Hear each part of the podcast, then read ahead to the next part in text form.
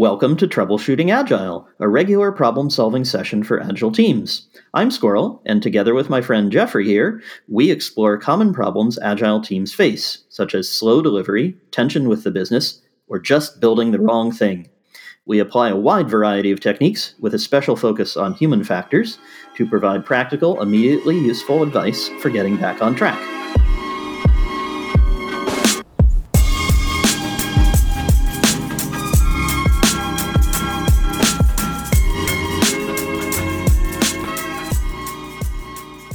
Welcome back to Troubleshooting Agile. So, Jeffrey, we've been looking at the Agile principles, and we've made our way up to principle number two, uh, having looked at principle number one last week. Principle number two says Welcome changing requirements, even late in development. Agile processes harness change for the customer's competitive advantage. And that really reminds me, at least, of uh, the lean startup and minimum viable products Jeffrey, what uh, how's it seem to you? Oh, yeah. I mean, I think that's exactly right. And it's an interesting idea that uh, minimum viable product is a concept that people are, are very aware of. I think we, at least I encounter quite frequently that people have heard of the idea of an MVP and will quote an MVP. But usually, in my experience, it's often people just describing the first thing they ship. Uh, exactly. As, as opposed to really understanding the concept of an MVP. And I think the idea of an MVP relates directly to the second principle because it's about about learning. Um, the idea of, of having a minimum viable product, taking the the time to have something you can ship early, and then learn from it, is is not a free action. And uh, the idea is that we want to get out there, and in lean startup terms, they say that the, the point of an MVP is to give you a maximum amount of validated learning um, with the least effort and and those two things go together. I, and so often I see clients who are trying to get uh, validated learning. They, they are they got that part, but the least effort part uh, really has not come across. They, they're not thinking about it in terms of how they might do it quickly and easily and simply. They're doing it with quite a substantial amount of effort and planning, and they're very thrown off when they learn something new and have to change. Right, especially because it probably they they put a lot of planning not into their first release, but every subsequent one, and they have a roadmap going out 6, 12, 18 months. You know exactly what they're planning to do, as though uh, life was going to let them get away with that. Uh, but I, I, don't want to focus, I think, this week too much on the idea of, of the techniques around making that minimum part. I think the, that's really a, a, that idea of being early. We talked about that a bit in last week's podcast. Remember, we talked about principle number one that our highest priority is to satisfy the customer through early and continuous delivery of valuable software. And that early part is the idea of, uh, of, of the M, of how, how minimal can we make this experiment. Instead, I think today we're going to focus on the outcome that we're aiming for, which is the learning. That's really what we're after here. And the idea of changing requirements. I mean, I remember back before Agile was very popular, and the idea of a late change requirements was uh, anathema. Those were fighting words uh, yep. between product and development. You know, is this, is this is this what I asked for? Nope, you're changing the requirements. Okay, we're gonna we're gonna have to have a fight then. yeah, the saddest thing that I see is people who are applying often Scrum, but also other practices. Although it's I must see it often see it in Scrum they'll apply it in a very rigid way, and they have exactly the same debate. I feel like it's 20 years ago. which is uh, which is people not having their eye on the outcome, which is we're we're trying to welcome changing requirements because uh, we're we're focused on the customer's competitive advantage. We're trying to learn and understand from our environment as quickly and as often as possible. And that idea of quickly and often uh, when you and I were discussing it, we, we both immediately thought of the the OODA loop, uh, the the uh, uh, Colonel John Boyd observe, orient, decide, act. Um, can you tell us a bit about where this theory comes from in the OODA loop, and we'll we'll then uh, talk about how we, we, we apply changing requirements as an application of OODA loop. Sure. Uh, I love telling this story, and I think you might know some bits of it that I don't. So uh, jump in and, and tell me where I'm, I'm missing bits. But what I remember is uh, there's this uh, and as a pacifist, this is a terrible story for me to tell, but it, it's a good source of learning, so I'm, I'm willing to, to pick it up. This all has to do with fighter planes. So this chap, Mr. Boyd, was uh, investigating why American fighter planes were so unreasonably effective, and they were winning dogfights uh, in the Korean War much, much more than you would expect. And the chief dogfight that happened there apparently was between the MiG 15 and the F 86. I reserve the right to be slightly wrong about those things. I'm not a, a military expert, but apparently the, the MiG plane was superior in ceiling, acceleration, rate of climb, and zoom. I don't know what all those things are, but they sound like things you'd like to have in a fighter plane. yeah, absolutely. And, These are kind of the technical uh, uh, uh, superiority. If you if you looked it, at it on paper and you looked at the key stats, you'd go, "Well, this is the better plane." Exactly. But the major difference between the two that actually seemed to overcome all of those technical deficiencies of the F 86 was that it had this thing called a bubble canopy. And as I understand it, a bubble canopy is kind of gives you a 360 degree view all around you. It's transparent and you can see everything that's happening ahead, behind, left, and right and therefore you can get much more information about the environment and react more quickly. And the MiG had a more restricted canopy, and you and I were trying to look it up before, and I'm not sure we understand enough about fighter planes to know why it was more restricted. But the the clear conclusion that Boyd came to was the MiG plane pilot got information later and less accurately, and the F 86 pilot got information more quickly and more accurately because he or I guess it was he in those days could look much more uh, around the plane and get more information more usefully. And that allowed the pilot to go through this loop faster. And the, the loop says first you observe things around you. That was the key advantage of the F 86 is you could observe more accurately. Get oriented and figure out what that information means, decide on what to do, and then take an action. For example, turn the plane to the left, or take a dive, or shoot a missile, or whatever it was you were going to do. And the crucial thing is it's a loop because as soon as you acted, you then ob- get more observations. You observe more things and learn more about what you might do next. And Boyd measured that the F 86 pilots were able to go around that loop significantly faster and therefore take more actions per minute and therefore get more results. And uh, and this is uh, this is something that's been influential in fighter pilot design uh, and and warfare more generally uh, for quite a while. And when we come now back to the world of of, of agile uh, and software, this the same concept applies. We are trying to uh, do the right thing, and using the lesson of the OODA loop, what it means is we want to be able to go through this loop as quickly as, as possible. And this is our reason for delivering early, for having small, frequent deliverables, is we can get more information from the environment and there's no substitute for that real world experience. And you wouldn't we wouldn't expect the fighter pilot to say, "Oh, I'm flying this direction and I'm taking this action and fighting with this plane, and therefore I'm going to ignore this information. I'm going to reject this information. I'm not going to break my scrum by uh, turning the plane because a new plane has come up from behind me. Nope, I'm going to keep going, fighting the plane in front of me, and then when I'm done with him, I'm going to turn around and deal with the one behind me. that doesn't work so good when you're in the middle of a dogfight.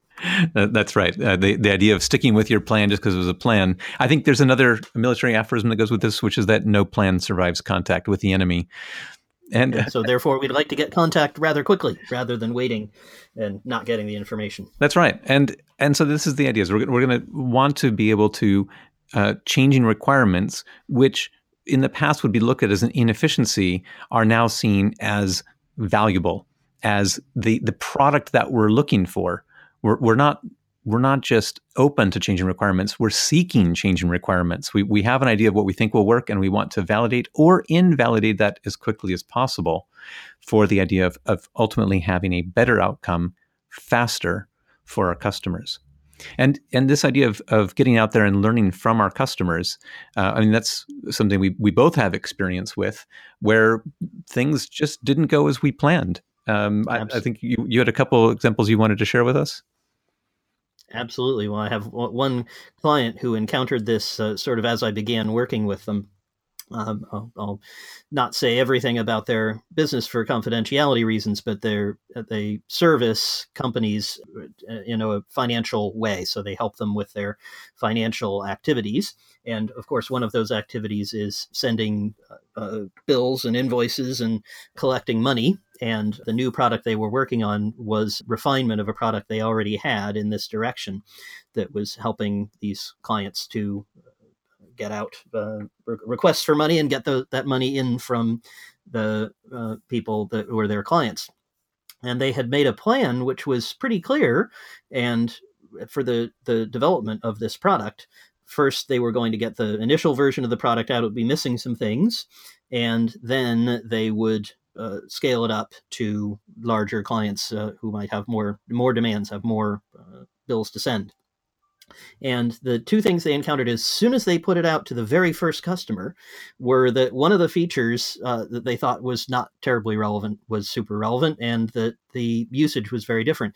They had thought they were dealing with folks who were billing and uh, requesting money probably every week or so. So maybe they would send a, a bill to a client for a, a, big delivery of, say, a car or something like that. And they would make only so many cars per week. These are relatively small businesses. So they were thinking, oh, yeah, maybe they'll log on once or twice a week. And they also thought that these folks would, would have a, a low volume and would not have to use uh, a currency other than the pound here in England, where we are, they would not have to use any other currency very often because, again, their volume would be low and they could deal with these uh, more domestic requests. Well, it turned out that the first one they dealt with was a company that was trading in pres- precious metals. And so they were suddenly doing things like you see on the Wolf of Wall Street or something. You know, they're doing very fast trades uh, all day, every day. And so they were logging on 20 times a day. And of course, the developers had built a, a batch system to update once a day. That was way too slow didn't didn't work for these guys and these folks were trading around the world so they were suddenly taking payments in i don't know drachmas and yen and other things that were not were not pounds so what could easily the team could easily have said, well, sorry, this is probably the wrong client for us. Uh, we started in the wrong direction. We have a roadmap. We're going to stick to it. And that would have been a valid choice. But instead, they embraced the information this client was giving them. They said, "This is wonderful. These people are using the system a lot. We want to encourage this. We would like to have more clients like this." And so they implemented multi-currency features and figured out how to have a, an online update rather than a batch one. And, and, that was a significant competitive advantage. And as you say, that, that was um, there's a real tension here between what the team had planned and what they what their expectations were, and and the tension between that and making the customer happy. Absolutely. And, I, and I, this was a very unhappy customer when they first started, but they became a huge fan and uh, made a, a big difference commercially to, to, the later success of the product. And and I, I, think I want to point out probably to that client as well. This sounds like it was solving an important problem for them. They had this need, and to to, to get a, a, a product company that would respond to their needs um, must have been uh, very important for them. That was a big part of their references and saying good things about the company having a promotional attitude to it. Uh, was definitely saying these guys responded quickly to what we needed. And I and this is part one, one of the elements I found interesting about the the second principle, which it says you know we we harness change for the customer's competitive advantage. Of course, that redounds to us, and we end up getting advantage from that as well. Mm-hmm. So it's a uh, it's a it's a mutually beneficial approach, as opposed to if we stick with our plans. Well, we we might feel good about that that we our plan unfolded as we predicted but we, we seem to be leaving our, our customers behind in that case. It's not such a hot idea, and that can that can affect your whole company as well. It doesn't have to be just one product, as here. I think you have an example that might be relevant to that, Jeffrey. Yeah, absolutely. And I, I think we're talking about the OODA loop here and learning from from customers, but of course, change is more than just what your customers tell you. Uh, change can can be something very dramatic, and uh, go back and reference lean startup ideas again. Uh, in addition to MVP, the, the MVP, uh, the lean startup also talks about the idea of a pivot, where you essentially change your your business plan. And uh, I experienced this uh, in a positive sense, at least for a short time, with a startup I started in, in back in way back in 1999, back in the first dot com bubble, in those halcyon days. at the time, we we had a, a very clear roadmap similar to what you're describing in your example, where we were what we're going to do over time. We were bringing a product to market that is easiest to describe today uh, as sort of a, a, combination of GitHub and SourceForge, but at the time neither of those existed. We were going to provide free online hosting for open source projects, use that to build out a a platform for online collaboration and particularly uh, online software development tools.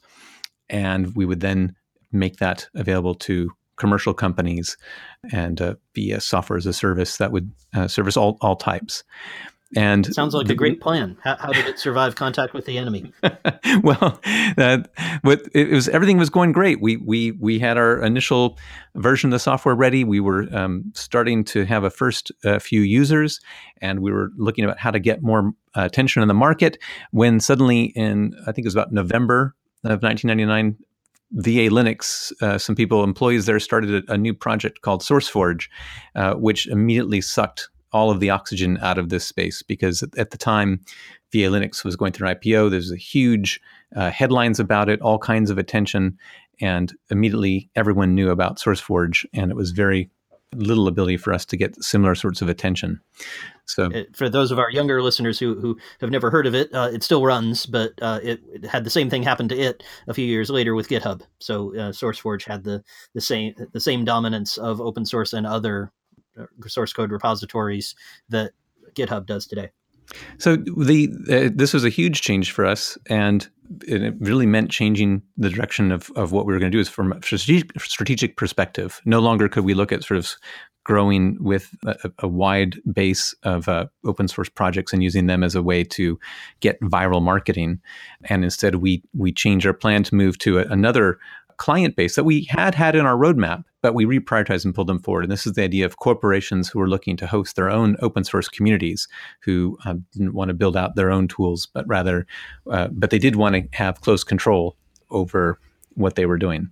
And we were able to, to get some clients uh, doing that, as well as then move on from there later on to, to commercial clients. So we, this is an example of a pivot uh, that we had to embrace, and it did it did make a difference because suddenly, when we were talking about pure open source projects, there was no uh, very large concerns around privacy, uh, hiding data. But suddenly, when you have this slightly different community uh, of commercial company with a mix of an open source side and, a, and an internal side, there was suddenly a different set of features that were required, and so it required that a shift in, in, our priorities. And it was valuable to get the information because you would have never made that shift had you not had the information. In this case, it kind of forced itself upon you. Uh, you didn't have to go out and search for it. You suddenly saw in the headlines that SourceForge had appeared and it was sucking everything up. But you you could easily have stuck with your plan and tried to uh, compete with SourceForge. I assume you didn't do that for very long. No, absolutely not. We, we we we we were we were we were quite willing to to say, well, our, this plan isn't, we don't think it has a, a, a, lot of value, so we're willing to, to walk away from it. So we, we, were sort of lucky in that sense. We were, it was the, the change was large enough and dramatic for, for us that we were easily able to take it on board. The, the funny part is, and we we mentioned here that, that we both find the cases where people are talking this language. They're talking the language of agile. They say that they're about agile. They say that they're about lean. They, they, they talk about MVP and pivots. And then we go and find out what they're actually doing. And, and in fact, they, they're not open to changing their plan. They're very attached to their plans. But uh, and even for what sound like very good reasons. I think absolutely. So something I hear over and over again is uh, we just need to be efficient. If uh, if we shift our plan at this stage, yeah, clearly it's an MVP, and clearly we're going to shift it at some stage. But what we don't want is for someone to interrupt us in the middle of our sprint, and that's going to be two weeks or a month, and we we just be so much less efficient what do you think of that? How does that work out for you? Well, it's a. I, I agree with you. It's something we hear all the time, and it, it can it can happen uh, from uh, basically every part of the organization. I think in in, in your context, you're often hearing it from developers. Is that right? Yes, absolutely. And, and for them, the idea of uh, switching context, they're they're deep in thoughts of what they're doing. It, it it feels a huge loss to to to walk away from something that's oh, we're almost there.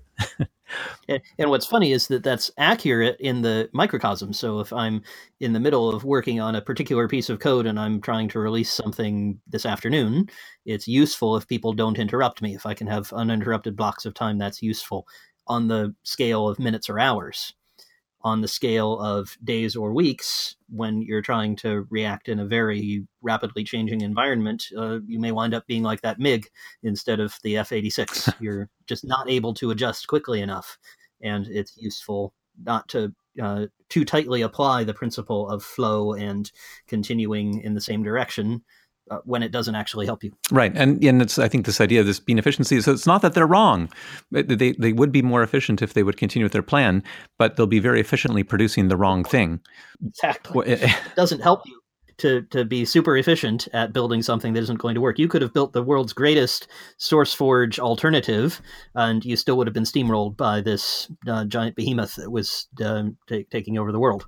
There, there's no point in being efficient at building a source SourceForge alternative. You needed to do something else. That, that's right. And uh, it, it, this is what I really like about the, the, we come back to these agile principles and we see what is what's the focus here. That the agile processes harness this for the customer's competitive advantage. We're, we're, we're not looking at our own comfort we're not looking at our own efficiency. These are sort of vanity metrics, but instead we're, we're looking at uh, are we delivering what people need? Now, this can be very difficult because sometimes the uh, there'll be conflict over this. Salespeople will say, "But I've I've promised a client. You know, I've set expectations in the market. They, they know the roadmap." What do you say to people in in, in that scenario? I say uh, we have a difficult choice there. So, as I was mentioning in my example with the the billing example, the um, client that we encountered first wasn't was the type of client that we expected, and we could have said, "That's not the market we want to go after. Uh, we're going to observe this new information, orient, and decide not to take an action in that direction, to, to, to not pursue that." And that's a valid choice.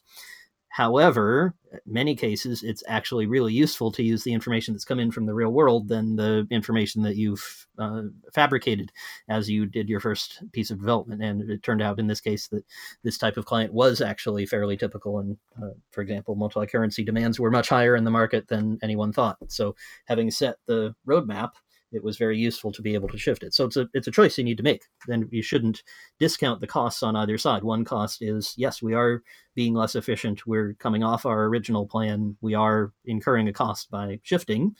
However, we may incur a greater benefit from uh, taking on board the new information. And I, and I think this is this is part of the reason why it's uh, so difficult for many people to uh, adopt this principle and to be willing to change requirements because it requires a conversation outside of their control. It's going to have to bring in many stakeholders, each with valid interests, and there there's a real chance for conflict and for people to be disappointed because what's a win for for one person might feel like a loss for someone else and it's really important that as a as a company you're making this decision, and it's so it's not something we can just apply mechanically. It's it's not clear whether this information from one client is should outweigh what we're getting from other channels, such as our sales channel. That's a that's a decision you're going to need to make, which is going to require the type of collaboration that uh, a lot of people find very uncomfortable. Indeed. And another reason that people find it difficult is that they, they feel a sense of pride in what they've come up with. So they've, they've built a beautiful roadmap, they've made a plan, they've got feedback from customers, or at least their initial customer feedback that helped them to build the product or the software in the first place. And to, to give that up is psychologically difficult, just forgetting about whether it's uh, rationally correct or not, or whether it's uh, takes on board all the information and how you might balance those uh, different perspectives, mm-hmm. it's psychologically difficult, and we, we shouldn't discount that. It's it's something that is worth recognizing and uh, negotiating with people about. This may hurt you. You may not have fun doing this. The benefit to the company may be greater. That, that I think that's that's a really good point, and that that idea of uh, the this the source of pride in what you're doing. It, we, we we've had a good plan. I'm doing. I can do masterful work, or maybe I I really care about making delivering on my commitments. And we've we've made a commitments to other people in the in the company. And what are we going to do about that? I think the the outcome here is to that we're after again we come back to this idea that the the client's competitive advantage if we see that as the new source of pride that we have the possibility to change. Do we and i think if we if we to me this relates back to the first principle that we talked about last week where we talked about in that podcast that we what we were valuing was uh, the throughput of valuable software. And we, we that we cared more about that over utilization i think was our discussion but it could be any other efficiency metric. And i think this is now kind of ends gets us back to that same uh, example from the OODA loop you talked about which is you had uh, two planes one of which on paper you know had great metrics but in, in practice the outcomes were different and the, the, Russian engineers are probably very proud of their fast and uh, maneuverable plane. Unfortunately, it didn't win dogfights. And and so and I think for and, and it and what we're looking for here is to have people say, look, we we care about delivering valuable software. It's going to be through validation in the markets how we're going to get to know that it's valuable, and therefore we need to be uh, looking at the outcome for the clients as our as a core principle for us. And now, how to do this? How to respond and make these small changes, and and to um, make sure that you're satisfying the client. I think that's something we're going to get into a little bit more next week when we get to Agile Principle number three about delivering working software frequently. So now we've talked a lot about the the why, uh, and we've given you some some symptoms to look for. People and some suggestions about how to address it. That's right. So we, I'm sorry if people are saying, uh, you know, we need to be efficient. That sounds like one that you've been hearing a lot. Absolutely. then uh, we we have some symptoms to look for this, and uh, now what what to do about it. Uh, we can get onto that next time. Indeed.